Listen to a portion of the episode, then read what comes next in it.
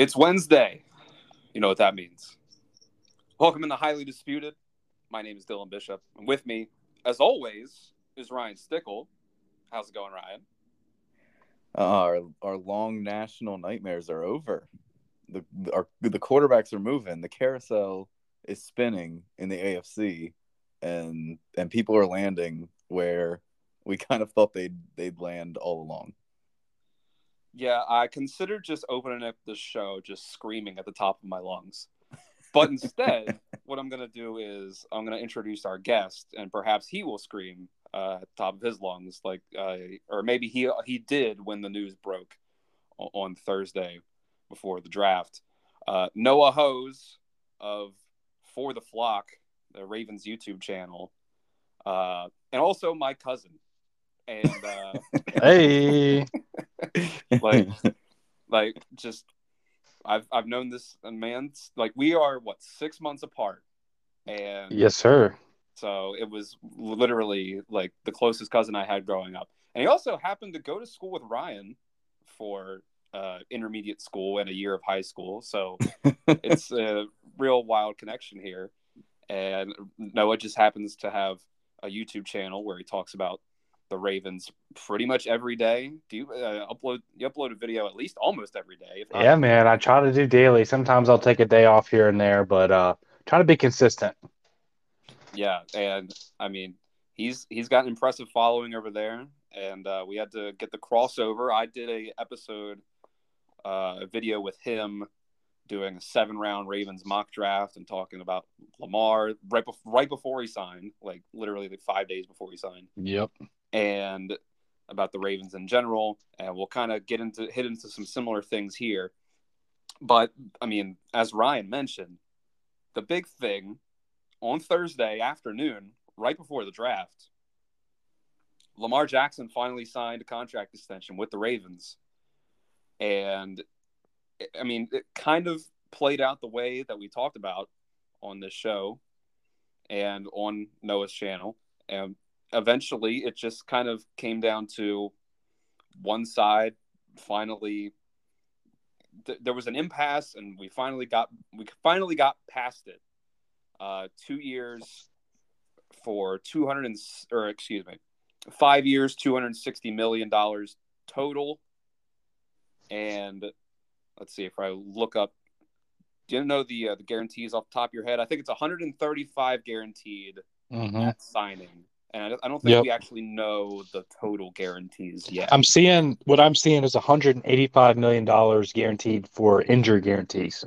No, I think so. Right. Yeah, yeah. So it's uh, def- it's the second highest guaranteed contract ever behind Deshaun Watson. I just think the Ravens were not willing to go to the Deshaun Watson level. They really did not want to tap into that realm in which they set a precedent, you know, for the rest of the owners around the league to kind of go down the fully guaranteed contract rabbit hole, but it looks like it's 185 million dollars uh, in total guarantees whenever you tack on the injury guarantees and whatnot.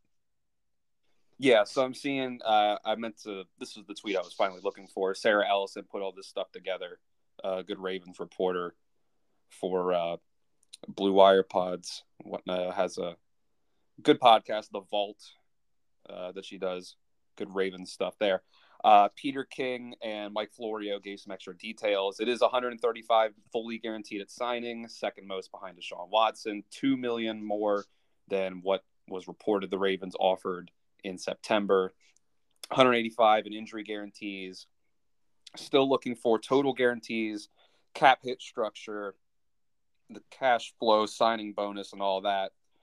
Uh, Peter King, or excuse me, Mike Florio added on that the NFLPA was assisting Lamar earlier in the process, but the union, quote, ultimately wasn't involved in the discussions that culminated in the deal. So uh, there's a lot of places that we can go with this. Uh, I'll open it up with you, Noah. Just, it finally happened. Dude, I had you on the channel and I asked you your opinion, what was going to happen. And you said, I think that uh, the Ravens and Lamar are going to get this thing done. And I told everyone that was watching, I said, there, there you guys have it. Dylan said it. It's going to happen. and then we started to get these little subliminal messages. Uh, Josina Anderson posted out a little tweet and uh, you know put out the little contract emoji, put out the little clock emoji, and I was like, what what is going on here?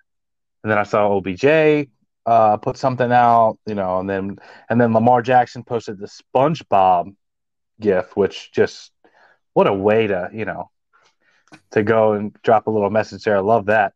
And I remember I was sitting on the floor playing with my three year old son, my one year old daughter. I had just gotten off work and I looked down at my phone and I see the Ravens and Lamar Jackson have reached a contract extension in principle. And my heart started pounding and I gave out a big, I was like, woo! And I went, I, my wife was like, what is going on? Why are you screaming? And I'm like, you don't understand the, Ra- the Ravens and Lamar finally like, this thing this thing has been brewing for years, man, and it's caused so much division throughout the fan base. It finally happened, and you know, all everything was good within the Ravens Twitterverse. All the fans were finally happy again, and everything was was how it should be. Right? This should have happened years ago. Um, this is something that we've been wanting for years, and and the Ravens and Lamar Jackson finally made it happen. And uh, it now it's just so it takes so so much of a weight off of the shoulders of the franchise. It feels like okay, now we can really get to work. Now we can add other free agents. We can look at tr- you know trade um, possibilities for other players. You, you see where your cap is at, and it's just done. You know who your quarterback is. The most important position on your roster is locked in now, and uh, you're in a really good spot heading forward. And um, you know, for the people out there, the naysayers that oh, you know, the Ravens overpaid for Lamar, man. Just don't don't forget what the man can do on a football field, and don't forget that there's going to be two guys immediately after Lamar Jackson, like Joe Burrow and Justin Herbert, who are probably going to say, you know what, I want that or more. So, and and as the NFL has reached some new, um, you know, network deals and with with their television um, partners and everything, the the salary cap is only going up. So I'm not too worried about as far as you know how the Ravens are able to build around Lamar. The Ravens are excellent at drafting and bringing in cheap young talent, so I think we'll be just fine. What do you guys think? Yeah, I totally agree. I mean, we've been talking, you know, it's really ramped up in recent months, obviously, but, you know, even going on a year plus, just, you know, talking about Lamar's value and whenever he does hit that market, it's he's to have to be the top paid guy. Mm-hmm. The Deshaun Watson thing obviously threw a huge wrench into that. And I think that's, that's kind of what really held this up at the end of the day. Because um, understandably, Lamar would say, well, I'm better than Deshaun Watson um, you know, I'm I, yeah. I, do a lot more winning than he does. Then I should be paid like him. And obviously, that contract is a complete outlier. Um, you've seen other quarterbacks like Jalen Hurts get paid since then. I mean, he was in a Super Bowl, and you know, obviously, he's not getting those Deshaun Watson numbers, particularly the guaranteed numbers. Um, it was just kind of unbelievable to this day. Um, yes insane. There was never a moment where that made sense, especially considering everything surrounding him. Um, it was just a Browns move, man. Yeah, the Brown Browns Very. are the Browns. You mm-hmm. know, yeah. it's it's always going to happen, and so, um, you know, since since the off season started, I think we've kind of been in agreement, especially since you saw the the owners and other franchises come out and allegedly, you know, not be interested in Lamar for whatever reason uh, mm-hmm. through through trade, and then you know, obviously he big price tag if they were to to to trade for him and and have to maybe sign him and give up draft picks. Uh, so at that point, it was like, well, you know, he did request a trade from the Ravens, but at the end of the day, I mean, they're just going to have to work this out, you right. know. And I, I, I was really wondering how long it would drag out. This is probably a little faster resolution than I expected. I thought we might reach a point, you know, we hit training camp and it'll be a will he play on the tag? Will he? Yeah, not? but that's they, what the entire fan base was hoping would not happen. Yes, yes. And so it's just amazing to see that they got this thing done this early in the off season because now you can really you can look at you know the other positions on your roster and you know the the details haven't come out yet as far as what the cap hit's going to be um, this year and next year. Uh, but I have a feeling the Ravens are going to be pretty aggressive this year, and I think they're going to try to Um, the original cap hit for the tag was what 33 is what we were looking at. Yeah, 32 somewhere at 30, 32. 33. Okay. So I'm thinking it'll be somewhere between uh, 15 to, to 20, maybe even a little bit lower because, um, you know, the Ravens just brought in Rock Ya-Sin on a $6 million deal. We know, you know, the Ravens brought in OBJ, but there's still some more flexibility um, that I think they want to have if they want to make a big time splash trade. And I've said this before on my channel. I think that I wouldn't be surprised if the Ravens went after um, a high profile um, veteran at a position. I don't know if it would be at the edge position or corner. Thinking somewhere on defense where they they might just put all the chips on the table um, with this this year, especially the the flexibility to have Lamar's cap hit a little bit lower.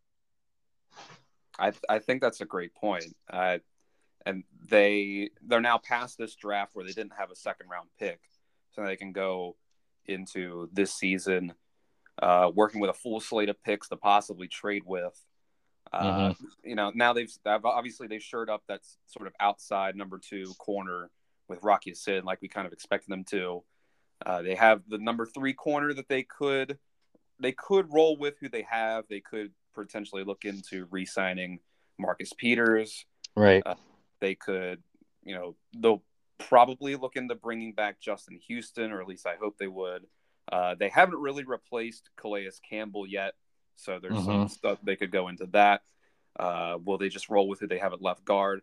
Otherwise, I mean, it's a pretty pretty complete team. And uh, in terms of Lamar's contract, you might say, well, what changed? You know, what happened to where we finally got something done? And the answer pretty, seems to just pretty obviously be Jalen Hurts got paid. Yeah. And basically, Lamar and the Ravens both saw that deal, and the Ravens, uh, whichever side came to the ball, came to the table first after that deal and said, "Hey, give me a little more than that, and we're good." Yeah, they, yeah, I think that's a great happened. point. Um, Eric DeCosta said that he got a text from Lamar Jackson. He said that he was uh, he had just watched, I think, the, the Celtics game and that yes. they that they lost and he was in a dark spot and he got a text from Lamar saying, "Hey, I think we can make something happen." And I think it's a great point because um, I think Lamar, looking at what Jalen Hurts got, can say, "Okay, Jalen Hurts just took his team to the Super Bowl." Um, you know, say what you want about their talent differential. You know, some guys will be more towards Hurts, or some guys will be more towards Lamar. Jalen did some great things last year, but um, if you you know compare them statistically, the Ravens can say, "Hey, man, you know Jalen just took his team to the Super Bowl. Can you know I'm willing to pay you more than this guy."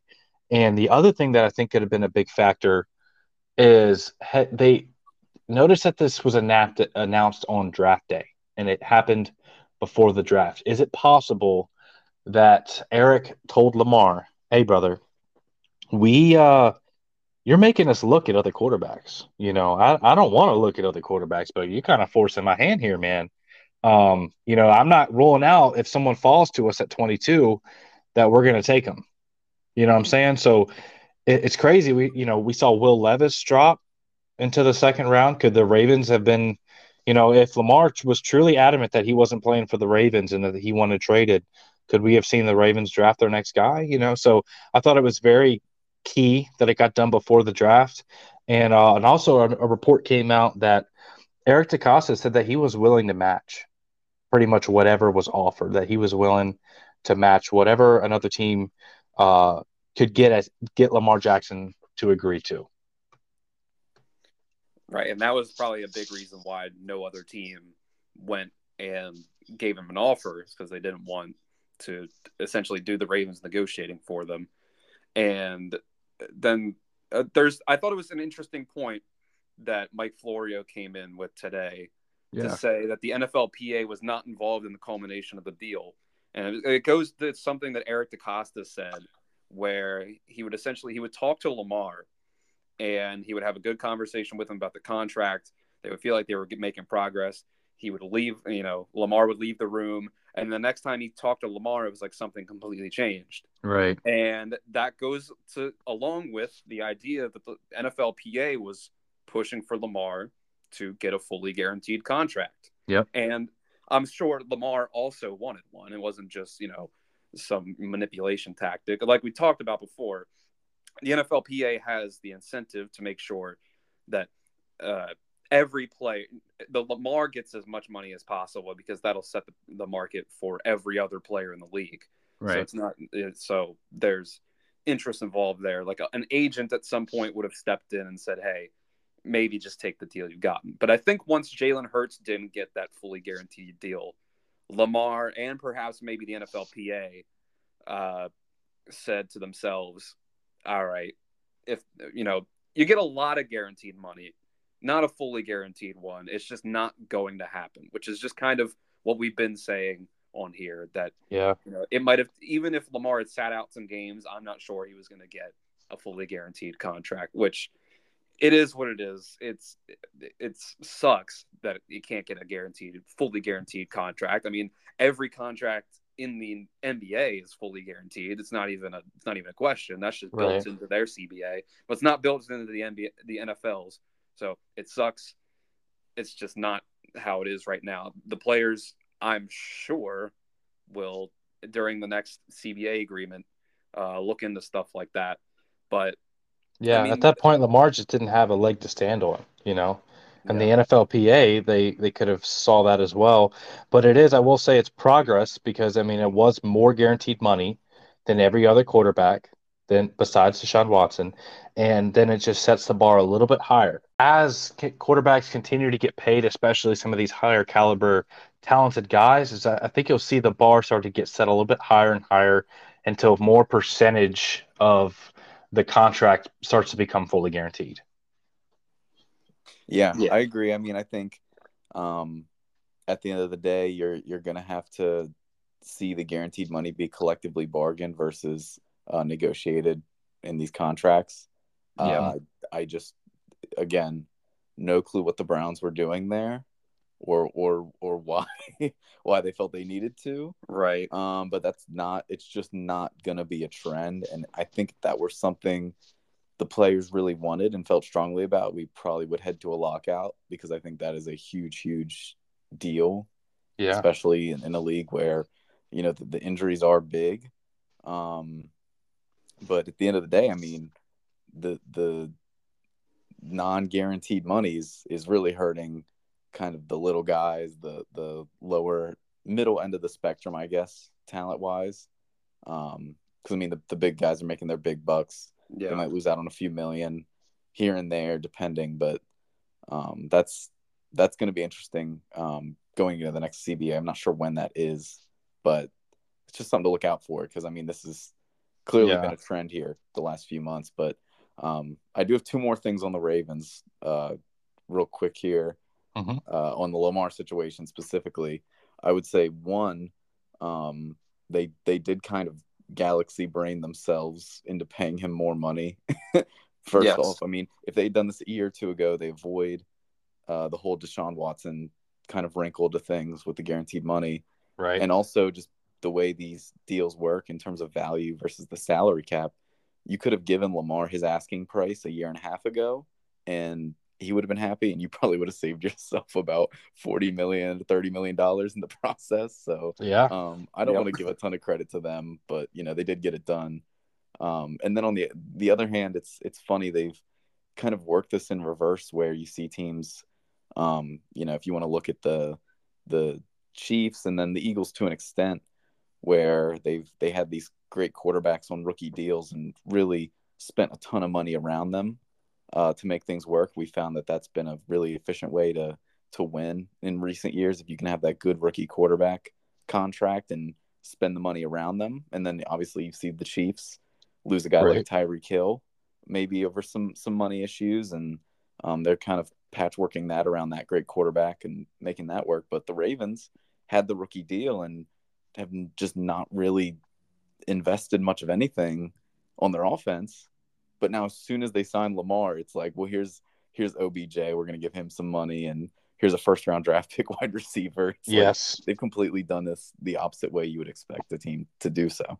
Right. Yeah, that's kind of the other way that you can look at what Lamar was doing is not I mean, he got his money eventually, but also kind of reworked the entire identity of the offense in the process, whether that was his intention or not, until the very end when he apparently made that request of, you know, I'll we can start talking when you guys get Odell and or DeAndre Hopkins. Yes. So it kind of made it to the point where now you don't have Greg Roman. Now you have an offensive coordinator who likes to spread the ball out, pass the ball, something that will probably a lot more closely resemble what he ran under Bobby Petrino at Louisville. And now he's got Odell. Hopefully, he'll have healthy Rashod Bateman. And then he also drafted Zay Flowers in the first round. That can kind of be our transition into talking about the draft that just happened uh, six days ago. Uh, Zay, now you've got a really scary offense with a guy, a lot of guys you can put out in space where 11 personnel is actually a very good thing for your team to be running. Yes. So that's great. Now you've got Devin Duvernay as your number four receiver, which is where he probably should be. Nelson Agholor is number five, which he probably should be. and you've got Andrews and Isaiah Likely and Bateman and Odell and Zay Flowers and J.K. Dobbins and Gus Edwards and you know, maybe you throw in Justice Hill and Keaton Mitchell, per, perhaps with uh, some of the running backs that they've uh, added on the back end and undrafted free agency, and a good offensive line. They didn't really replace Ben uh, Powers with anyone on the outside, but they've got guys like Ben Cleveland to perhaps step in. Yeah. And so it's a really great offense, and Rocky Ya-Sin kind of patches up that last little hole on on the defense, and work we got a stew going, baby. Yeah, I agree, man. This is definitely one of the most talented Ravens rosters I've seen in a long time. And going kind of back to what you were talking about with, you know, on Lamar Jackson on his rookie deal, it felt like the Ravens, you know, they always spend to their salary cap. So it's not like they weren't going all out. They just weren't going all out for Lamar Jackson on the offensive side of the ball. And I think a lot of that is due to this I this perceived identity that they feel that they have to fulfill uh, as a franchise because we saw them. They went out and traded for Calais Campbell. They paid him a bunch of money. Traded for Marcus Peters. Paid him a bunch of money. Um, other guys on defense, right? We've seen him recently trade for Roquan Smith and make him the highest paid linebacker in the NFL, but they just weren't willing to do that for an offensive player. So, and I, I looked back, I thought it was funny because in 2019, when Lamar Jackson won the MVP, um, on the Ravens depth chart heading into that year, Willie Snead was the wide receiver one. So disgusting. Just absolutely insane. The ship that we're now going to see, this will by far be the most talented group um, of pass catchers that Lamar Jackson has ever had around him in his career. And I think, you know, going back to what you were saying, Dylan, with 11 personnel, it's going to it's going to create major problems for defenses. And I'll tell you why whenever we start to go to some of this more of 11 personnel, maybe even some empty, and we start to spread out some teams, um, Todd Monken was talking about how he wants to do tempo, he wants to uh, spread teams out. And what that's going to do is that's going to spread out the defense, right? They're going to have to put more DBs out on the on the uh, peri- perimeters of the field. And whenever Lamar Jackson drops back, there's going to be less junk in the middle of the field if he sees a lane that he likes it's gonna be it's gonna be scary hours um, for him to take off as a scrambler versus the designed run game stuff that we saw with Greg Roman. Because that's the most dangerous part of Lamar Jackson's game is whenever everything's covered downfield and I have, you know, maybe I have five verts going streaking downfield uh, in a lot of space then all of a sudden, I got Lamar Jackson, one of the most talented players in the NFL, with the ball in his hands with a lot of space to work with. That's why I'm so excited to see, you know, this 11 personnel shift. Yeah, I'm, I'm, I'm looking forward to it. I think the question now is, you know, Patrick Queen, they declined his fifth year option. Uh, will he play out the year? Will he request a trade? Will, you know, will they, I assume if he were to request a trade, it probably would have happened by now. But you never know what happens yeah. if they try to get into uh, contract negotiations as they get in through the preseason, through the beginning of through the regular season. Who knows? But uh, they they've shaped up pretty well with the and now they've it's a lot of it's it's they've shown effort in the passing offense now. Two two first round wide receivers in the last three years, and a fifteen million dollar uh, per year contract to Odell Beckham. Yeah, uh, to go along with with Mark Andrews. So you know, I was thinking about it. We got four first round wide receivers now. Odell Beckham Jr., Rashod Bateman, Zay Flowers, and I believe Nelson Agholor was the first round pick as well. I think you're right. Yeah, I think back in back in with the Eagles, or I think it was. But yeah, but yeah, yeah, I think that can be our transition into uh, talking about the draft now that the, the Lamar, the Lamar cloud is finally lifted off of mm-hmm. our heads, and man, that was that that didn't go as I as I expected.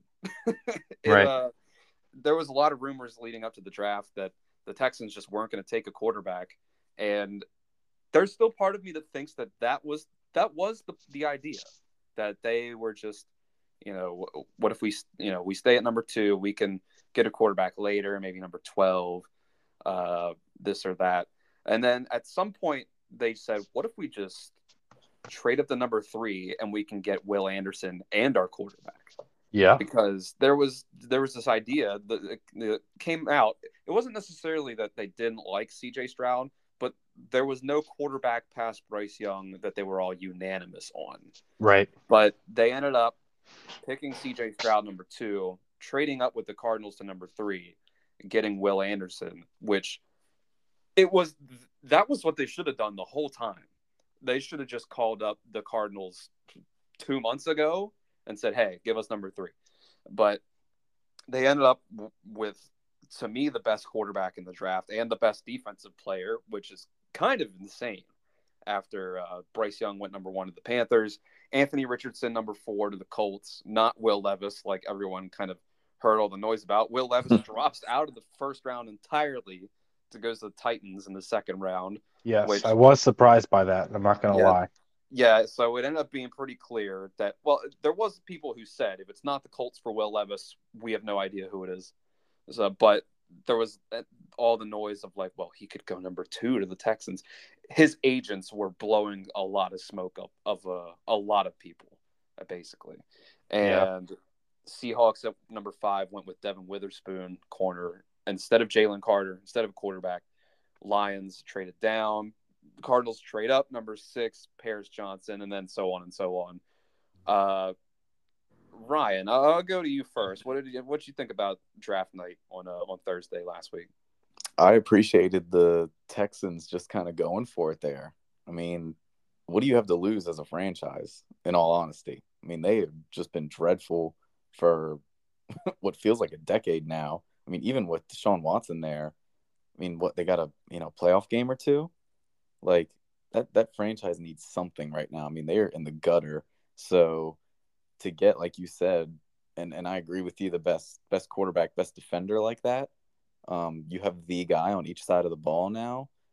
Um, if you can be smart otherwise which for the Texans might be a big ask um, get some good role players around them. I mean I don't see why in a year or two they can't you know be in a position to maybe you know fight for a wild card or something. I mean I, I feel like they're still really long ways off but to see a team really go for it like that I mean get two picks up there. Um, I love that. Uh, Will Levis dropping was really funny to me. No hate toward him. It was just kind of funny. And then the mayonnaise and the coffee is what did it, man. It, yeah, I'm telling Mayo scare teams away. It's just ridiculous.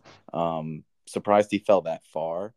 I think once we got, it was really I think Anthony Richardson got drafted um, to the Colts because I mean I you know I think we talked on here. I mean Will Levis to the Colts just kind of felt like something that was meant to be.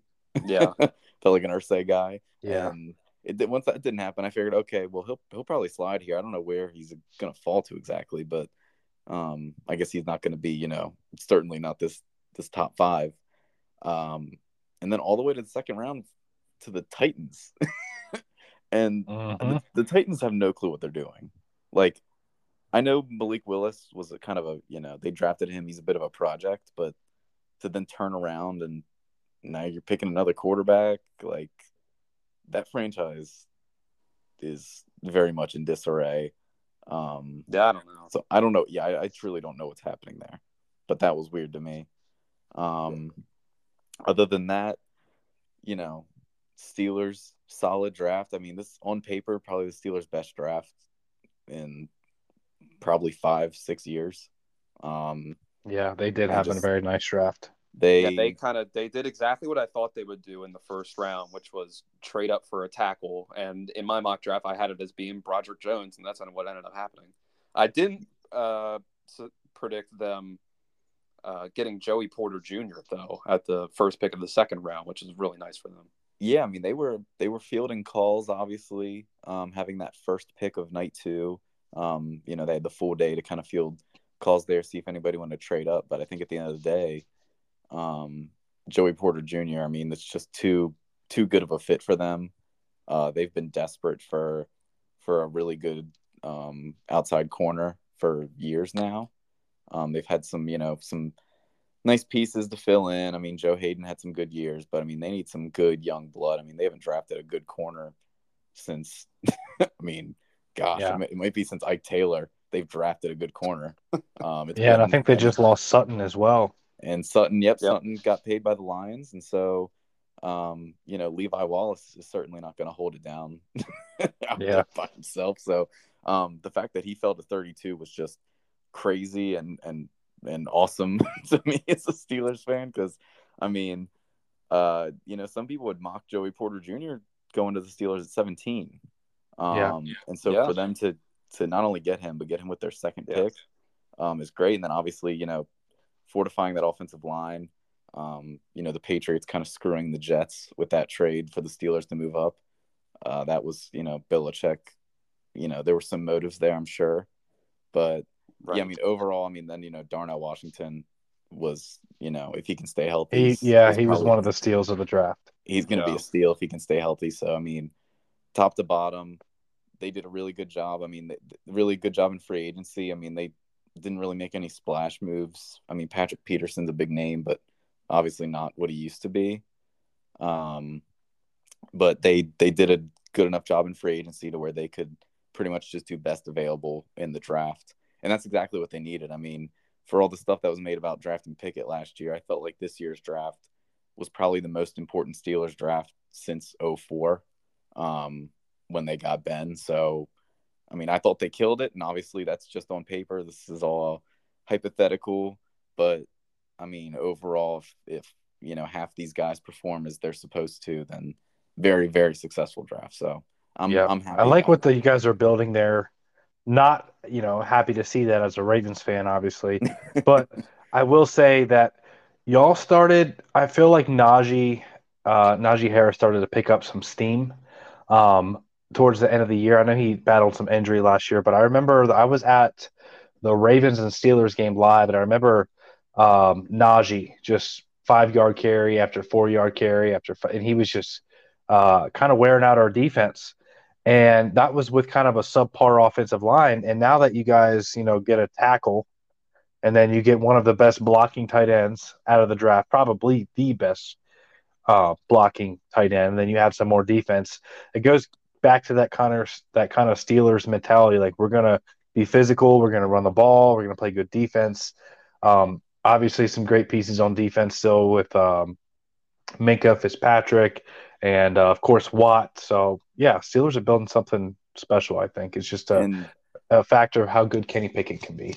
right and and it kind of eliminates the excuse of of any any poor run game because the, Right. the run game for the Steelers, I mean, they that's kind of what they've tried to go to the past couple of years. Um, and it's just been terrible. The offensive line's been terrible. They've not truly invested really anything in it um, since you know Pouncey and DeCastro and and those guys uh, retired. Um, Right. And so now th- there's no excuse now. I mean, I know you know people want to make a lot about Matt Canada. Matt Canada wants to run the ball, and now they've given guys to him that will allow him to do that. Um, we can still make of, of what we want with the with Pickett's kind of progression and and the passing game, and I'm sure there's going to be a lot to complain about there. But at the end of the day, this team should be able to just go out and run right at people. And you know, in today's league, is that a way to have great long term success? To an extent, it is gonna. I think Pickett's gonna end up being the key of You know, can they make the playoffs? Can they even win a playoff game? Um, that's that's a long ways away from from from kind of being able to predict. I mean, we'll see. You can generally tell with these these rookie quarterbacks, they get to their second year. I mean, we saw with Trevor Lawrence get to game about, you know, you hit the 20 game mark, you should be making a jump. So Right. I think within the first month, we'll we'll pretty much be able to tell with Pickett how far he can take the Steelers because the run game should be there without a doubt. Yeah. Yeah, I, I so you guys pretty much covered the Steelers really well there. Apparently, my mock draft did have Joey Porter Jr. outside of the first round. So if I'd thought about it and done the second round, uh, I would I would have been really upset even earlier. Would have been like, oh, okay, Joey Porter Jr. to the Steelers. That sucks for me. but anyway, uh, two more teams that I really liked uh, what they did. The Seahawks with their two picks, they they kind of nailed they kind of nailed that. Uh, they decided that they didn't want Jalen Carter, which is which seems fine. I'm a, a lot of times I'm like, oh, you know, he's got character issues, but you get this guy with the right team and in the right situation, things might be fine. That might be fine for Jalen Carter, but th- there does seem to be some issues there. I'm not going to lie. Uh, he ended up going to the Eagles, which is the other team that I, I wanted to mention. But the, the Seahawks, Devon Witherspoon at the fifth pick and Jaxon Smith-Njigba at the twentieth pick was really good for them. That's a they have a really good set of three uh, three wide receivers now, and two top corners with him and t- with uh, Witherspoon and Tariq Woolen, and the Eagles got Jalen Carter. They can't keep getting away with this. They can't not fair, keep man. getting away with this man, and then they get Nolan Smith with the thirtieth pick, adding two Disgusting. more Georgia Bulldogs. They get Kelee Ringo in what the fourth round, another Georgia guy, and then just go, we're going to talk about some losers in this draft. I mean, it's it's hard to call a team a loser before their draft picks have touched the field, but the the Lions were such losers. Yeah. Oh man. They couldn't. They taking they screwed taking it up, man. Jahmyr Gibbs with the twelfth pick, when uh, apparently they were considering taking Bijan Robinson with the sixth pick, and uh, you know they didn't think that uh, Jahmyr Gibbs will get to the uh, the 18th pick, which is certainly possible. Apparently, the Jets were considering taking. I don't buy it. No uh, it- way. Brad Holmes was calling a lot of people this week uh, to do a lot of water carrying for him. Yeah. to be like, no, listen, this is why we did. We're just trying to rationalize it in the media Yeah. because taking Jahmyr Gibbs with the twelfth pick after Bijan Robinson went eighth to the Falcons, and then Jack Campbell with the 18th pick, the most Iowa linebacker name you've ever heard, and from an Iowa linebacker, and it's like, why? You didn't need to do that. Yeah, it's Yeah. funny. Brian Branch in the second round, which made up for it, but it's like it's one of those drafts like the Ravens in 2018, where you hear Hayden Hurst, Lamar Jackson, and Mark Andrews as the first three picks, and you just kind of have to do some mental gymnastics in your brain to be like, all right, Lamar was the first round pick, Andrews was the second round pick, Hayden Hurst was the third round pick. Uh, Yeah. you know, it's funny. We talked about the uh, the Lions and the Seahawks at length uh, with Derrik Klassen, talking about how these are two teams that that have decent draft capital, um, really solid draft capital. They they overachieved for for what we thought they would, and they could both go in a certain direction. Where, you know, with the Seahawks, it, it's you need to trust Gino. I think he's proved. I mean, he it was a whole season and he was great. You gave him money. It's time to invest in that team. Let's just try to win now. Pete Carroll is getting old. Like just go for it, right? Like like improve that team Yeah. as much as you can while while you still can and you clearly I mean you're you're playoff team. And they did that. I thought the Seahawks killed it.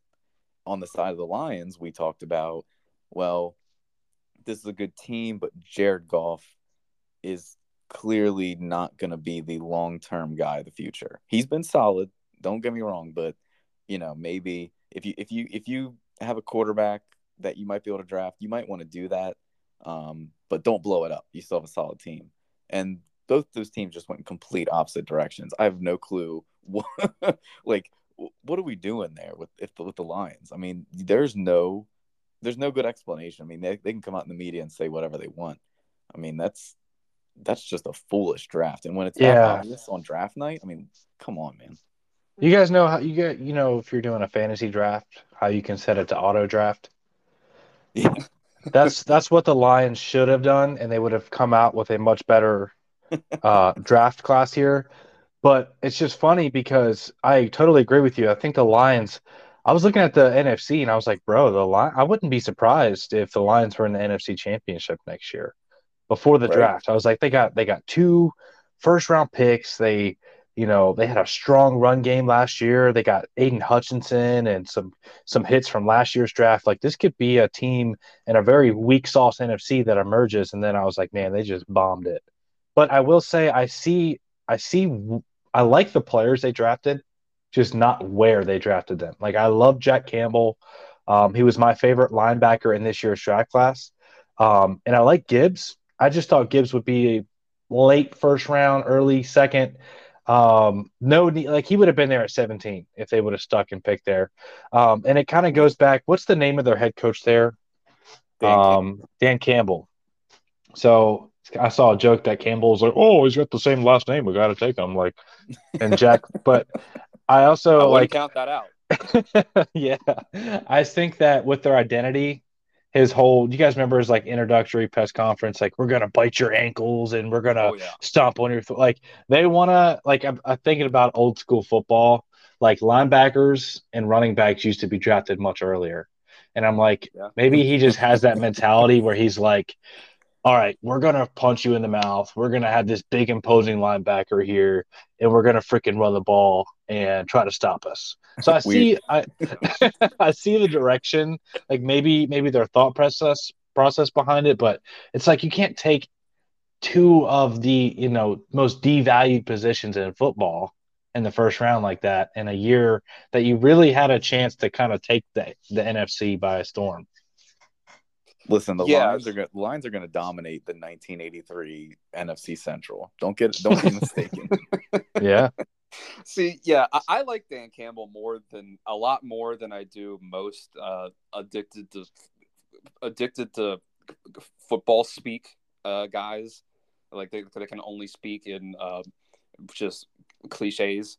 Mhm. Um, but the thing about their draft that I that, that I didn't like it's just none of they had four top forty five picks, not just two first round picks. They tra- they did that trade back and they got the thirty fourth overall pick from the Cardinals. By the way, the Cardinals got the Texans uh, first round pick next year. Which now, if you go by just the Vegas odds of like who's most likely to have the the, the worst records in the league, the Cardinals are projected to have the first and second picks in the draft. So which is wild. Which boy, did they need them? But anyway, uh, so like they take look at the Seahawks for example. They take an outside boundary corner, fifth overall, and then at number twenty they take a receiver, a slot receiver, sure, but a receiver, one of the premium positions. I think you can call the premium positions quarterback, offensive line, defensive line, edge rusher, corner receiver. yeah, So, like those are the positions that you want to have your premium, like top paid guys at. And instead, the Lions with top with four top forty five picks went with a running back, an off ball linebacker, a tight end, and a either nickel back or safety, whatever you want to call Brian Branch, which is just like you could have had at the that, that's even at the twelfth pick after that trade down. Lukas Van Ness was the next pick. Broderick Jones the two corners went right after Emmanuel Forbes and, and Christian Gonzalez. At, right after 18, you could have picked any of the wide receivers. They were literally all on the board. Instead of Sam LaPorta at number 34, you could have taken, I mean, you could have taken Michael Mayer. I mean, geez, he was at least the best tight end in the draft. You could have taken Jonathan Mingo, a, a wide receiver. You could have, at number 45, taken the guy that the Patriots took at the very next pick, Keion White, the defensive end, edge rusher. yeah. So like that could have been you could have added four guys to premium positions just around with what you drafted, but goodness, like Yeah. I mean I- maybe those guys will pan out and be good, but like you Yeah. could have gotten a lot like you got a lot more bang for your buck. Yeah, I agree. I mean, I think kind of going back to what also you were saying about uh, the Texans draft with with Stroud at number two. I will say in my mock, I picked me and my friend have a, a competition where every year we pick all the first round picks and then we see who get got the most right. And he beat me this year, but I will say I crushed the first three picks. Okay. I did not buy any of the smoke about, you know, the Texans are, aren't in love with Stroud or any of the quarterback prospects, and uh, they could be going Will Anderson at two or whatever. Like I was like, there's no freaking way. Like CJ Stroud is the best quarterback in this year's draft class. You need a quarterback because Davis Mills ain't, ain't the guy. Like they're going Stroud at two, and that's what I picked. But like you said, going Will Anderson back, you know, with the third pick, that's what really shocked me. The fact that they were able to get two guys like that. And then I agree with what you said about the Eagles, man, just crushing it. They are now the Philadelphia Bulldogs because they have, uh, from last year's draft, they have Jordan Davis. Um, you know, basically the entire Bulldog starting defense they got Ringo, Davis, Jalen Carter, Nolan Smith. Uh, they even got their the linebacker last year, the Kobe um, the Kobe Dean. Yep. So I mean, they they got some good players. They had a heck of a draft. Um, you know, I think I think the Bengals they had a, a low key good draft as well.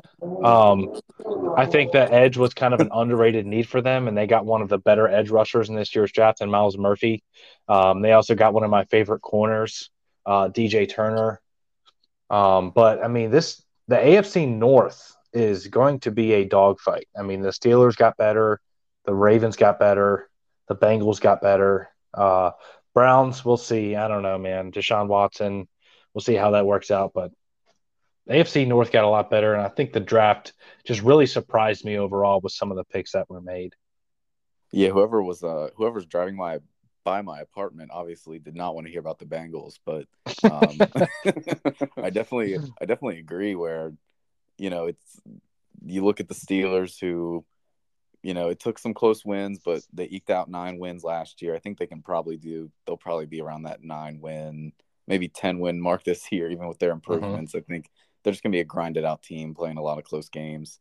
The Bengals are gonna, you know, they seem to be in a spot where they're just perpetually gonna win eleven games every year, no matter what goes wrong or right for them.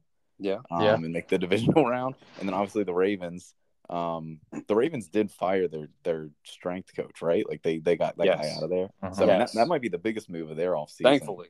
To where if you know that truly was a problem, and obviously luck plays a huge role, but if they can stay at least a little bit more healthy, they're going to yeah. be right there at the top. And then the Browns are just kind of the odd team out where going into last year, like even with Watson suspended for for a good bit of the year, they were pretty underwhelming. Um, and should have been a lot better for a team that that wants to run the ball like they do. And even when Deshaun Watson came back, I mean, they were just nothing nothing impressive. And oh. I don't know what direction they go in because I mean, Deshaun Watson, I know you know, we've just talked ad nauseum about his whole situation and getting out of Houston and all that. And, but he's, I, I just don't know if he's like that great to carry a team like that. To be quite honest, he might he's not really be. good, but like I, I don't know. Yeah, and I he might have lost a little bit of confidence too, man. You know, yeah, I think quarter, I think confidence at quarterback is so important. The time, the time, he had, he took a whole year off basically. Yeah, and then got suspended like on top of it like he might have missed a year and a half of football like if i remember correctly like yeah it was yeah, and, and it's tough to come back from that and this i mean it's listen it's the browns yeah yeah that's true they are cursed exactly and i think Deshaun Watson also like talking about the time missed i mean that alone is bad enough um, and then you, you pile the injuries into there as well that he's had because he's had some pretty serious injuries. He's torn both ACLs. One yeah, of them I mean, was in college. People forget that. He, I mean, eh, he's a good quarterback, but he does he has relied on his athleticism a good bit to to help him make plays out of the pocket, and that's just going to decrease over time. Yeah, um, he's, he's always had to, an issue with holding the ball too long too. He is. I mean, he's probably assuming the Browns kind of keep their current identity going, I mean, he's gonna probably have to just turn into like a, a good play action passer when it, when it's all said and done. I mean, this this decline. I mean, we'll see. He played football and now have a pretty normal off season, but I just don't know. The Browns just find a way to to be worse than they should be. Yep. Yeah. So I'm I'm not buying them.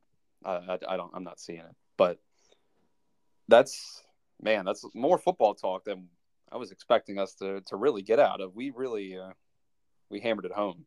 That was uh, it's good work here, fellas. Uh, we have got any any last closing thoughts on the draft? Well, actually, well, shoot. Um, hey, the Shepherd players are in the NFL now.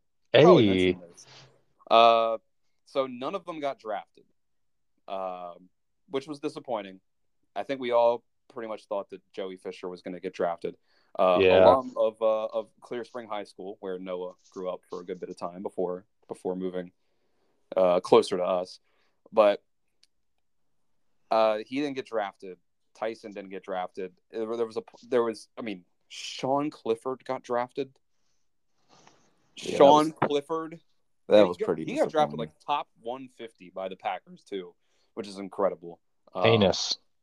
It really was. But in the end, hey, so they all ended up with teams. Big the big four uh, on the offensive side of the ball. Joey Fisher ends up signing a deal with San Francisco, go to the 49ers. Tyson Bagent to the Bears, which was our official prediction.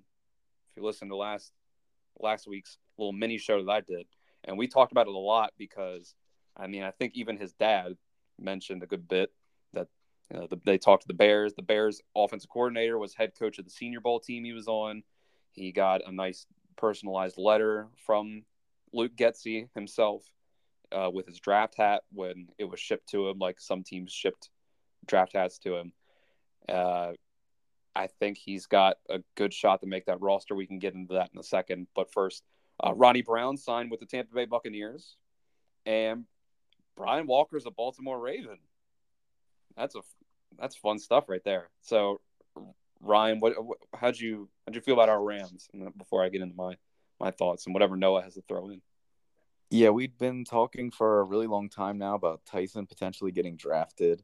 Um, he he honestly had a, a real rough draft to come into. I mean, there were just so many quarterbacks getting drafted. I mean, Yeah. you, you figure if it, if this is a year ago, he probably solidly goes in that sixth round.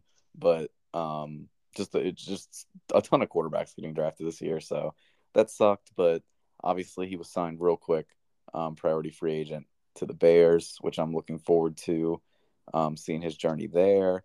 Joey Fisher had a lot of momentum this offseason. Um, you know, obviously his pro day went semi-viral in the NFL circles, all his his bench pressing acumen.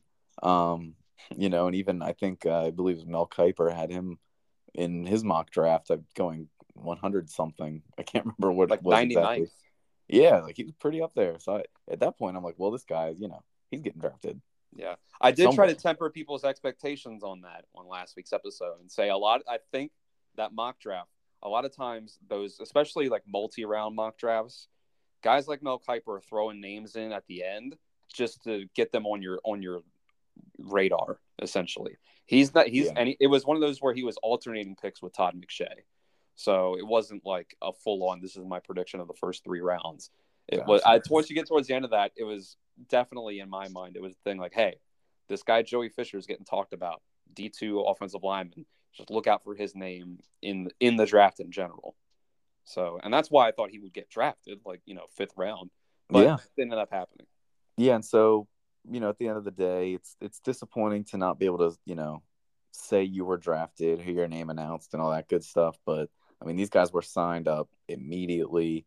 Um, you know, getting that undrafted free agent priority free agent bag, a couple of them. I mean, it was good to see, you know, even Ronnie Brown get signed up as fast as he did. Yeah. Um, they they kind of close all that stuff pretty quickly after the draft on Saturday. So, um, just to see all them find a home, and you know, we'll get into, I believe, I think it's the priority guys will be able to get into rookie mini camp. Is that right? And then the the other undrafted free agents may or may not get invited. Um, don't quote me on that, but I think that's kind of how that goes usually. And then I'll obviously we'll get into that. training camp and see how far these guys go. And um, you know that that's we we've finally reached the next step. I mean, there, we have teams to look at and kind of rosters to look at, see where there might be some holes these guys can sneak up in there because obviously it's an uphill climb being an undrafted guy, but it's it's not entirely uncommon Yeah. for undrafted guys to make rosters. I mean, you see The Ravens time. had a streak for a long time where an undrafted guy made the roster. Uh, I think it was a year or two ago, Dylan, that it finally broke, or didn't have an undrafted guy make the roster. But I mean, we had Yeah.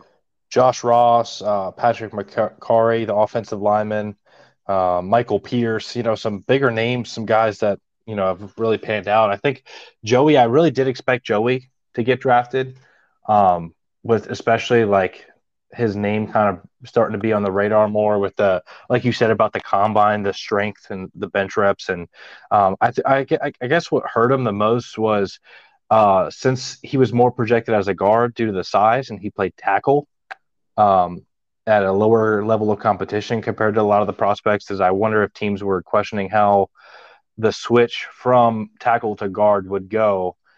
You know, paired with the you know lower level of competition, might have hurt him a little bit, but I would have loved to see. I, I, I definitely thought Joey was going to get drafted. Yeah, I think we're on agreement there. Um, you know, and obviously, if he if he ended up, you know, jumping up into that fifth round, that would have been just that would have been the coolest thing. Um, but you know, that's the way it goes sometimes. Uh, at the end of the day, the where the a lot of them would have been drafted versus being, you know, a free agent, the money's not going to be super different. Which you know, thankful Yeah. for that for them. Uh, Because you know, at the end of the day, you got to get that NFL bag. Because even the the smallest of the small NFL contracts are still very very solid money Yeah. to to, to anybody. So, um, you know, happy for all those guys, and I'm excited to see kind of where it takes them here. And you know, I, I think that just goes to show what Shepherd's losing on offense. Uh, you know, we can get into Shepherd football at some point. We got a whole summer to go here, but um, you know, four guys being signed to the NFL like that, that goes to show that there's some holes to fill. So, Right. Uh, From what I'm reading, and it, this is the sense that I got, was that essentially a priority free agent is essentially just it's it's a PR term for an undrafted free agent, um, as opposed to a guy that's only invited to the rookie mini camp. Like I've seen starting like today and the last few days that there's been guys say this guy's been invited to this team's rookie mini camp, but they haven't signed him gotcha. priority free agency is essentially just you got you went undrafted and it's a priority that we get you guys you get you on the you know into the rookie mini camp on the roster essentially so that's kind of what i figured that it was so Gotcha. so that means that these guys are on the roster they would have to be cut you know to no longer be on the team as opposed to a, a rookie mini camp tryout they weren't given tryouts they were given contracts with the such and such amount of guaranteed money. Like Joey Fisher's, it was, it was tweeted out by Aaron Wilson was 130 million dollar. Whoa, 130,000 uh, guaranteed. and he's not get, if, if Joey Fisher Nothing to sneeze at, money, man. That'd be that'd be fun, wouldn't it? Um, he got the Lamar money. but I think Joey, without knowing too much about the 49ers offensive line depth, has a pretty solid chance to make their roster. Um, I would be beyond shocked if Brian Walker made the 53 man roster of the Ravens. Yeah. As much as I like B Walk, he's a great guy. Maybe a practice squad, you know. Yeah, he could. Yeah, maybe practice squad. Um, but you know, B Walk's a great guy. I like him as a player.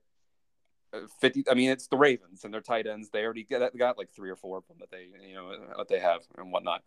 Um, Ronnie Brown. I haven't looked at the, the, the Tampa Bay depth chart. He sounds like a uh, practice squad guy to me. They're not too deep at running back right now. Their Yeah. guy they drafted last year is slated as their number one back last year. And I think they drafted him in the third round. Yeah, Rachaad White, Chase Yep. Edmonds, Ke'Shawn Vaughn, Patrick Laird, and then they drafted Sean Tucker out of Syracuse, I believe, and then they signed Ronnie. So that's that's their six running backs they have right now. So I mean, Ronnie puts up you know some some good stats in preseason, perhaps then maybe he gets a run, but um, I think he more more likely that he ends up on a practice squad or perhaps gets cut, goes to a practice squad, then gets picked up by the XFL or USFL when spring rolls around. I can see the same thing for Brian Walker.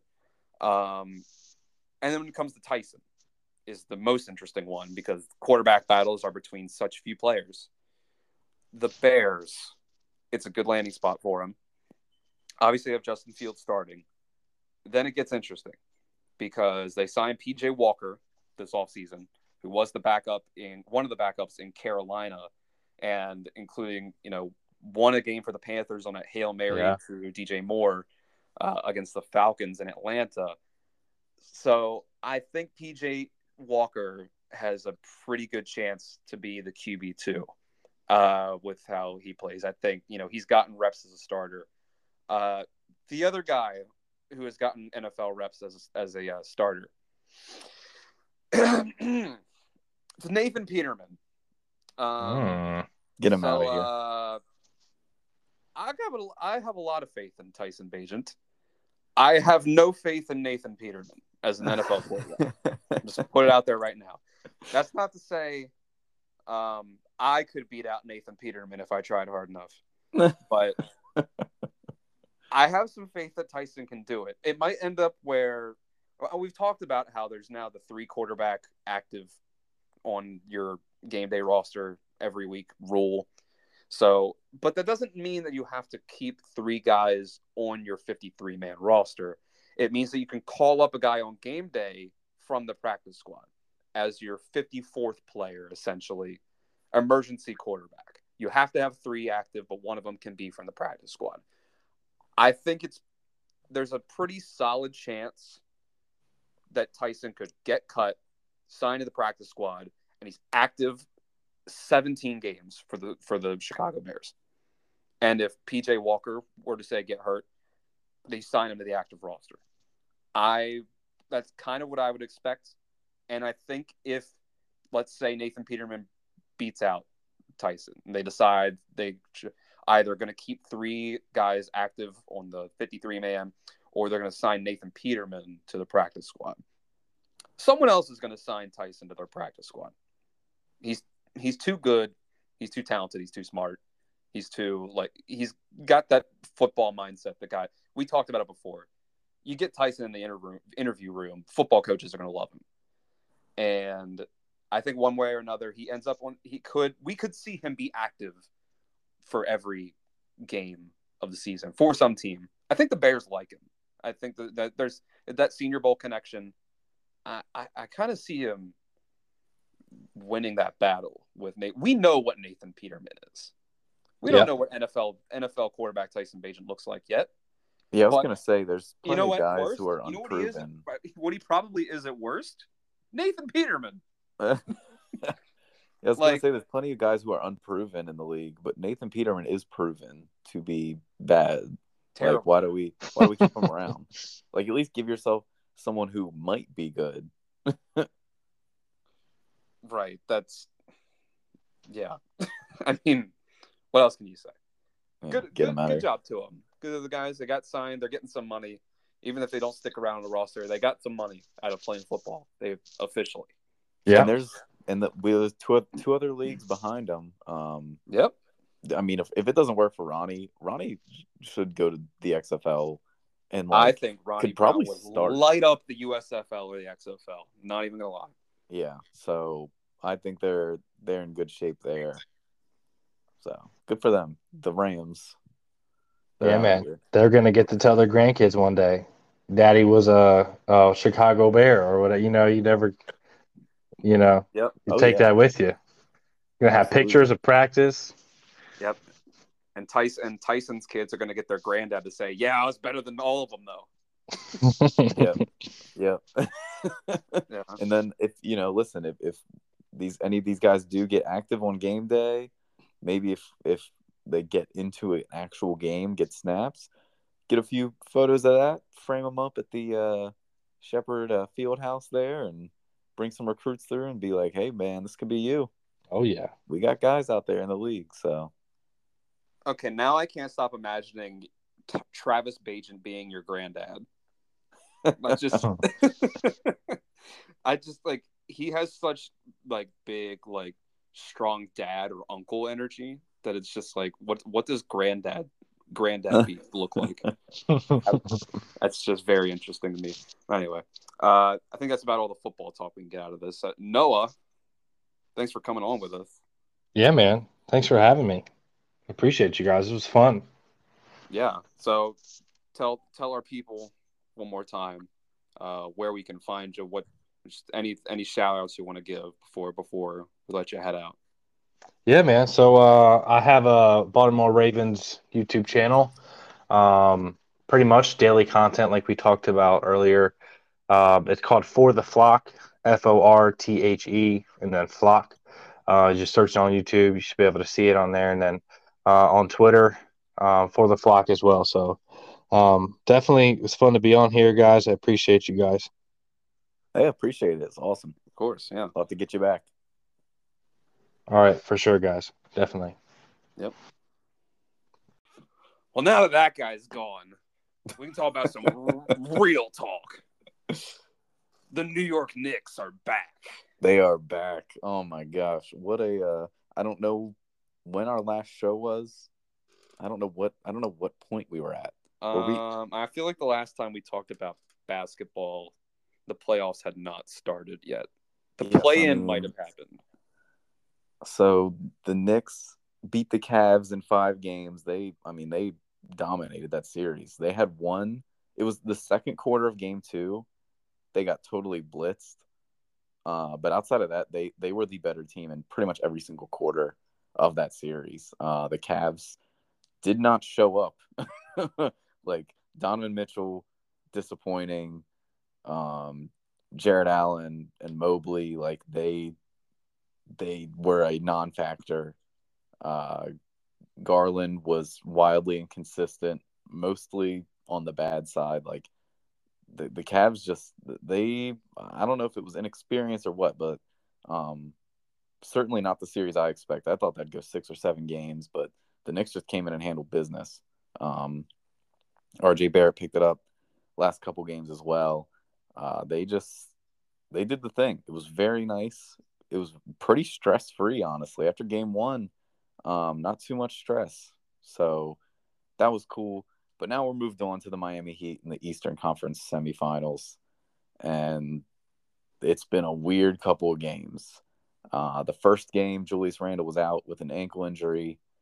Uh, Knicks could not shoot the ball for anything. Uh, Jimmy Butler, who really carried them through the Bucks series, was good, but wasn't the deciding factor um, in that game. The Heat just played overall really good game. Um, and then Jimmy Butler at the end of the game hurt his ankle. He was out last night. Julius Randle came back, and the Heat just continued to play really solid team basketball. I mean, um, Max Strus, Gabe Vincent, Caleb Martin, Kevin Love, those guys were all shooting the ball pretty well, um, really above their season average. Uh, they're playing really good complementary team basketball. Their defense has really impressed me. I know the Knicks, specifically guys like Quickley and Grimes, have really been slumping shooting the ball. I know there were times Josh Hart last night was hesitant to shoot, though he came through in the end with a couple clutch threes. Um, but the Heat's team defense has been extremely aggressive, which we know they like to do all season, but they've been super disciplined. Um, like there's just not many times you see, you know, any any type of broken play, missed assignment, like guys kind of falling asleep on defense. Just hasn't happened. Um, so they've they've made the Knicks earn everything. Luckily for the Knicks, the mid three came through: Brunson, Randle, and and Barrett last night to to eke out the win. I really thought they would win that a little more comfortably, or at least look better in the win than they did. Um, but that's just you know cursed Knicks basketball for you. I assume Jimmy Butler will be back on Saturday for Game Three, but we'll see. Feels like a game the Heat should win coming home for it, but I just I just don't know in this series. Uh, if, if Quickley comes in and suddenly he's on fire, then the series looks different. If you know someone like Caleb Martin or Max Strus can't hit a shot, then also the series is looking different. Um, and what does Jimmy Butler look like? There's just a lot of variables um, for for both teams, and, and You know, if you're the Knicks, you could look a lot better. Um, you could defend the three point line certainly a lot better. And if you're the Heat, you just kind of hope these guys keep it up who really have not kept it up this season. I mean, these, you know, say what you want. I mean, some of these guys are really just overperforming. You expect it from Jimmy.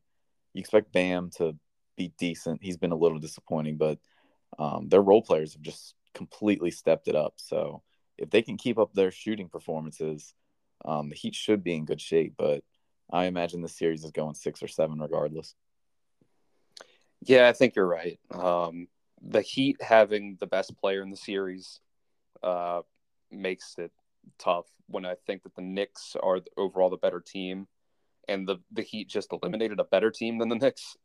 Um, but now he's not at hundred percent, so that makes it really interesting to see how it develops.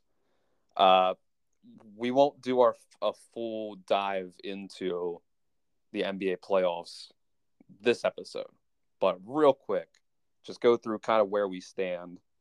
Obviously, yeah, Knicks and Heat game piece.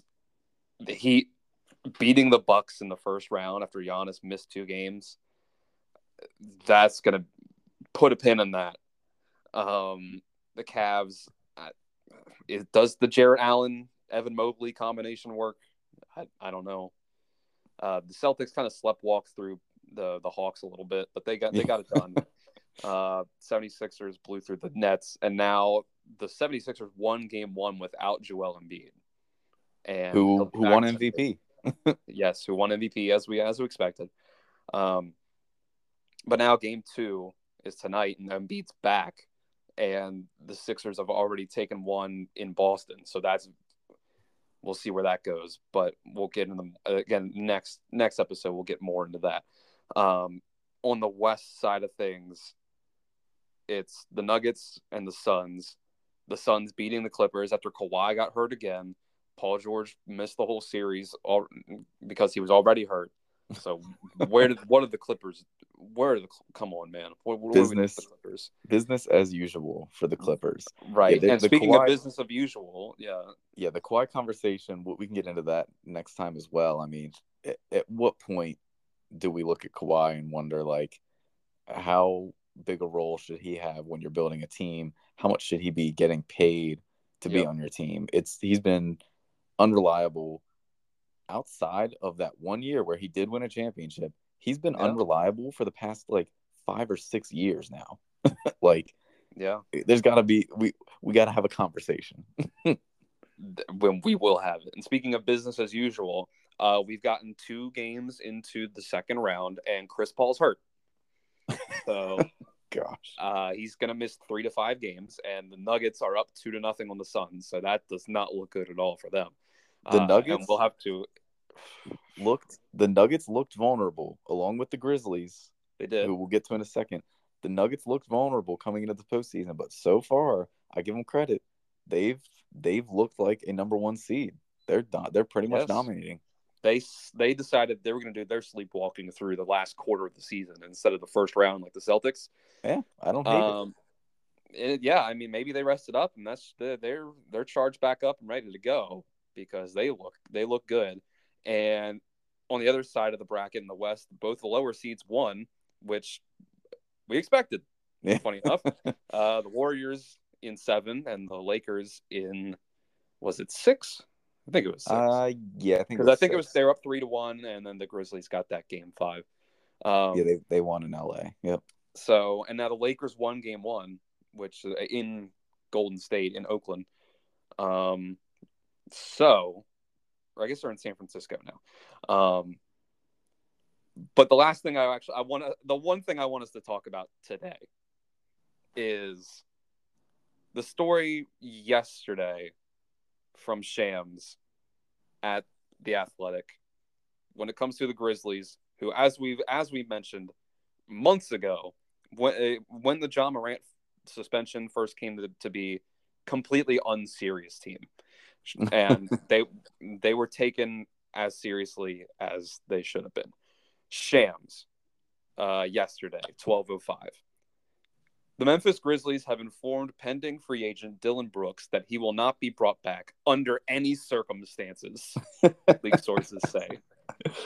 Man, I've never seen three words, you know, in an article like a, a tweet about an article hurt so much. Just those. I've three never words seen under. I've never seen anyone say that about anybody. Under any so what what they are saying, right? If you're going to leave that open to interpretation, they're Yeah. saying we would not bring him back if he agreed to pay play for zero dollars. for the veteran minimum. They Yeah. would not like you could like literally wouldn't count against your salary cap. It wouldn't prevent you from making any other moves. You can do whatever you want, and then at the end of the offseason, you can bring back Dillon Brooks. They say no, no. Yeah, I mean he he got I mean that team got embarrassed, but he especially was just the face of it. Funny enough, I've- after all the Ja Morant stuff, he was the face of their loss. There has never been an "I am not him" moment more obvious than Dillon Brooks. Listen, my thing with Dillon Brooks is he tries so hard to be hated. Yeah, he wants to be hated so bad and tries so hard at it. And what see what he wants us to do is hate him for the things he says and does, but what he actually does is gets you to hate him by how hard he's trying to make you hate him. yes, yeah. And it's just like it's so annoying. It's like he, I compared it. There's there's a WWE wrestler. Any if anyone watches or has watched recent WWE, they'll know the name Baron Corbin. And it's a guy who is a uh, a, a heel wrestler who people don't hate him because he's like villainous and really oh man I hate that guy. I want to see I want to see him lose. It's what we call X Pac heat or go away heat. When he's on your television, you want to turn it off it makes you want to turn the show off when he's on it because just like this guy it, he's not even like compelling enough it's not like mjf uh, or, or like the rock back in the day where it's like ah man this guy oh he's so dastardly but ah man you gotta respect him no I have no respect for Dillon Brooks he's terrible at basketball and he's annoying and he's a dirty player if you remember he injured gary payton the second or uh, last year in the playoffs and on a dirty play, a flagrant foul. And then he goes and he says, I like to poke bears. LeBron, I don't I don't give respect to anybody till they drop 40 on me. And when then what happened? And then what happened? he's yeah. It, it's you can't be a villain when you're that bad.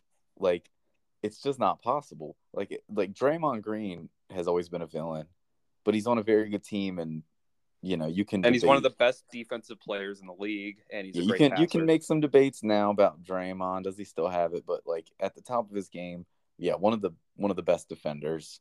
Um, even Patrick Beverley is more endearing. yeah, No? yeah, and like there's, it, and now and then, I mean, they they do they do kind of go over the top sometimes when they get thrown out. Like it's they're creating a scene on purpose, it seems. But Yeah. there's times when they're talking trash and it's kind of tongue in cheek. Like, yeah, I know what I'm saying. I'm the villain. Like Draymond Green, you know, he has a podcast and he says stuff on there to get attention. But at the end of the day, he's he's a villain. Like at at its at his core, for how he plays. Like he's a tenacious defender. Like that's what it, the the the roots are for a lot of these guys. But Dillon Brooks just isn't that in any facet of his game. Like he's not going to hit the, the shot in your face and talk trash. Like he's not going to lock you down. Um, I feel like he said something about, you know, forcing LeBron just to to to drive to his left, and then LeBron dro- drove to his left to hit a game winner over him. So Yep. you, you include all that, and also what's what's funny to me is you know talking about Draymond. Um, if we want to compare villain characters, Draymond Green very openly loves LeBron James and appreciates his greatness. See the thing, the thing with the, uh, for me for Dillon Brooks is with, with Draymond at the very least, you can tell that he's 100% being himself, and that's just who he is, and it's very Yeah. organic. And Yeah. you might not like it, but it's like he's he's just being 100% Draymond. And Patrick. Beverley's the same way. Dillon Brooks is faking it so bad. He just is doing it for the. He's like, I'm gonna make myself a name in this league, by being one of those guys that everybody hates. And it's like, dude, like these guys aren't trying; they just are hateable. right. Like you, we could hate Ja Morant pretty easily right now after all the the nonsense he's pulled. But right. we we kind of, I feel like as a as a society we don't because you've just kind of stolen all of his, oh, you've stolen his valor of being hated. Um, He's also given Ja Morant a real big break for how he, how much he had to do with the fact that they went out sad in the first round of the two 100%. seed because Ja he can't really shoot, um, and he's kind of like you know how teams would do build the wall against Giannis yeah. in the half half court. So it's like, well, if you can't get out in transition, uh, you know, you're not going to score a whole lot of points, not as many points at least. Like the Heat did a really good job of that against uh, Giannis the last few years. Mm-hmm. Teams basically can do that same thing to Ja, except Ja can't also be defensive player of the year on the other end and grab 12 rebounds a game and like six assists like like, like Giannis does and still be like 6'11 250 and power up like 25 points just through sh- sheer will and strength Ja can't do that Oh yeah, I mean there's I there's people and it, it's usually in bad faith, but it's a talking point with a certain level of merit when you do look at the numbers of, you know, when you look at these MVP guys, a lot of them tend to you know make their team better not only by being out there because obviously they're a great player they bring lots of value and Ja does that. He scores lots of points. Um, he's exciting but when you really look at this the the little things they do that make their team better to bring value, Ja's kind of the superstars in that regard. Well, like, such, like you, you know, said, with the defense was... and rebounding and like he, he's you know he doesn't distribute the ball like some of these other great players do. No, it's. I mean, there was that talking point of last year of when Ja Morant was missing all those games of how many games you know how good the Grizzlies' record was without Ja Morant. And a lot of times it's that you know like Ewing theory, or it's like oh this kind of like, um, you know, fluke thing, which it, very well may could could be. But I think there's merit to the idea that when Ja Morant's out, they plug in Tyus Jones at point guard, who is really good, would be a starting point guard on most teams. Uh, he can shoot the ball a, a, bit, and he's a really good distributor of the ball, really good facilitator, playmaker, and it opens up the spacing even more because you don't have to sag off of you can't sag off of Tyus Jones like you do Ja. Opens it up for guys like Desmond Bane and Jaren Jackson and you know Dillon Brooks whenever he decided he would make some shots, but that didn't happen this year. Um, and it just there's a little bit more merit to it than there would be normally. We should also mention, like, obviously the Grizzlies were missing Brandon Clarke and Steven Adams, basically their top two centers. So that, that's part of it, sure, but still unserious team.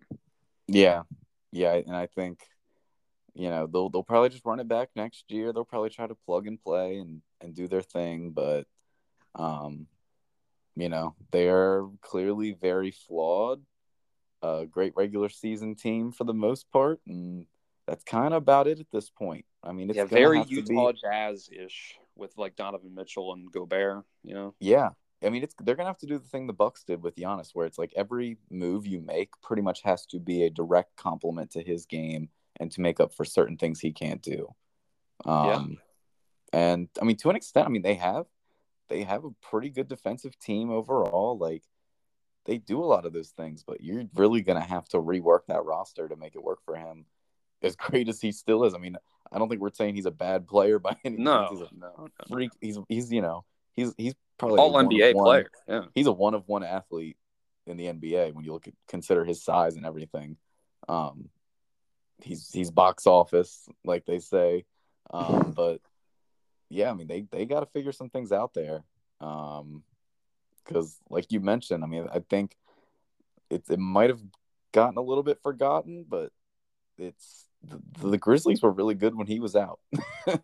like, yeah. and you know, I think you can also attribute that. I think we saw it with the Heat a little bit last night, where if you have a team that's pretty well coached, um, and they are forced to play good team basketball, it can pay dividends.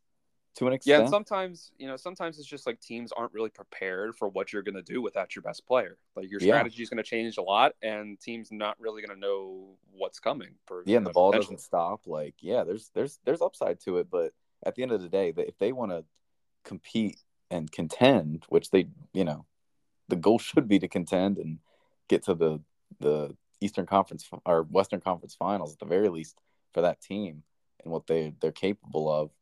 You have to find a way to make that work with Ja in the lineup, putting up his, you know, 25, 30 points a game. You just got to make it work. But that's not my job to, to make it work for him. So good luck. yeah, I when I said it, I didn't realize how much the comparison might work to the Utah Jazz uh, with with Mitchell and Gobert. Because you think about it, Gobert, Defensive Player of the Year, Jaren Jackson, Defensive Player of the Year this year, and Ja Morant and Donovan Mitchell, both you know top elite level athletes who have some limitations to their game and don't quite hit that absolute top level of a guy like you know Damian Lillard, LeBron, Jokic, Giannis, Embiid, those guys. Yeah. So I mean, and that great regular season team, those Utah Jazz teams, and then they would consistently get knocked out by teams with the elite level wing players that could put up thirty in a game, like a you know Luka, Kawhi, LeBron, and that would probably happen against a team like uh, Denver with Jokic too. So Yeah, if, if you're the uh if you're the Grizzlies, just don't look at what the Jazz, Gobert, or Donovan Mitchell will finish the season with. Just don't don't worry about it. Don't worry about playoff wins. Don't worry about overall season record. Just do your own thing and try to figure it out. do not copy what they did. Certainly. Right. Yeah. Or just take a very long, hard look at how the Donovan Mitchell and Rudy Gobert Utah Jazz era ended. Yeah. That might be what you want to do, and just be like, we do not want to be that. Uh, it's realize it now that you're a lot more like that than you probably want to be, and figure something out.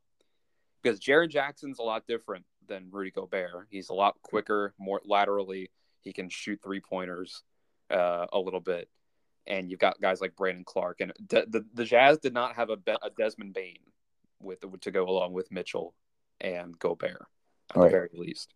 They had Mike Conley and Bogdan Bojan Bogdanovich, which is not not the same. Um, so so uh, yeah. So what they're probably going to do is just get rid of Dillon Brooks and say, yeah, that was the problem. They'll replace them. they'll replace them with some like very like replacement level wing three and D kind of guy, and we'll just have the same thing happen next year, except we'll probably get like a playoff game or a play-in game or just a regular season game where Dillon Brooks on his new team uh, beats the Grizzlies by locking up Ja in the last minute of the game and forcing them to miss a shot. Oh man. Because Dillon Brooks is a good defender. He's he's not like elite or anything. Not a, not a Marcus Smart, but he's a good defender. See now that that's when that's when he turns. That's his evolution. That's when I think it'd be funny to root for him. Yeah, that's when he's just he's just Pat Bev at that point. Yeah, there we go. He's got. I mean, you know, Pat Bev. How many years does he have left? Not many. No, So we got to move. We got to find the next one. right? Yeah, Certainly a downgrade though. You've got time for a babyface turn there, uh, Dillon. There you go. not too late No, before he goes and plays for the uh, Shanghai Sharks.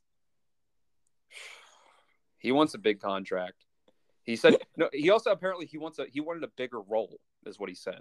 He said he's oh just being a three and D guy. I want to be able to do more than that, buddy. If you want to do more than that, start learning Chinese. Yeah. I just saw on a Sports Center. Uh, it was a uh, press conference with Sauce Gardner, and the headline at the bottom. You saw the same thing. I sat near actress Jessica Alba at the Knicks game. and it he was like did a not full know who minute of she him. was. He didn't know who she was. No, no, that was oh the thing. my god! That was what their the, the, the, the clip was. I saw it a little earlier. Aaron Rodgers went to the game with, uh, with them, and he said, uh, uh, Aaron Rodgers said to him, he said, you know, we're gonna we're gonna be sitting with Jessica Alba, and he was like, oh, I don't really know who that is. Oh my god! And Rodgers looked at him like he was crazy, which is like, yeah. You, should You know really how- test Albus. You know how like wild you have to be for Aaron Rodgers to look at you like you're crazy. Now, see here, right now, here's the thing for me that I got was uh the very next thing Sauce is the very Aaron Rodgers thing that happened here is he said basically Aaron Rodgers spent the entire rest of the game pointing at every famous person, no matter who fam- how famous they were. They could be the most famous one, and be like, "So Sauce, do you know who that is?" and he'd be like, and Sauce said he was like, "Yeah, I know. I, it's that's Amar'e Stoudemire, man. I know who it is." He just kept he kept messing with me. And he he just kept acting like I didn't know who anybody was. Oh my god! And I, I saw I saw that, and I thought was ah, he's getting this little first little taste of Aaron Rodgers as, as a teammate. Yeah, yeah, you're really gonna love this, aren't you? Aaron Rodgers, man, he lives at the Garden now. He's been at every single MSG sporting event since he came to the Jets. They went to the Rangers game. Yeah. Rangers game, but came to both Knicks games. Like he's out here. He's I've trying just to yeah he's trying to be a New Yorker. yeah. Except he's a California guy. Like As we all know, only every Californian wants to move to New York, and every New Yorker wants to move to LA. every real New Yorker sits courtside at the Knicks game. We all know that. Yes, of course. uh man, what if Aaron Rodgers gets himself into a SideTalk video? That's when we. Oh man, I might have to. I might have to root for him at that point. yeah, that would be that would be a that would be a shift. Um, but yeah, no, uh, just eh, look out, Sauce. You thought Aaron Rodgers was annoying during the Knicks game. Just wait until you spend a whole season with him. Yeah, There you go. Wait till you guys are sitting courtside at the NBA Finals. Huh? How about that at MSG? Uh, Go Rams.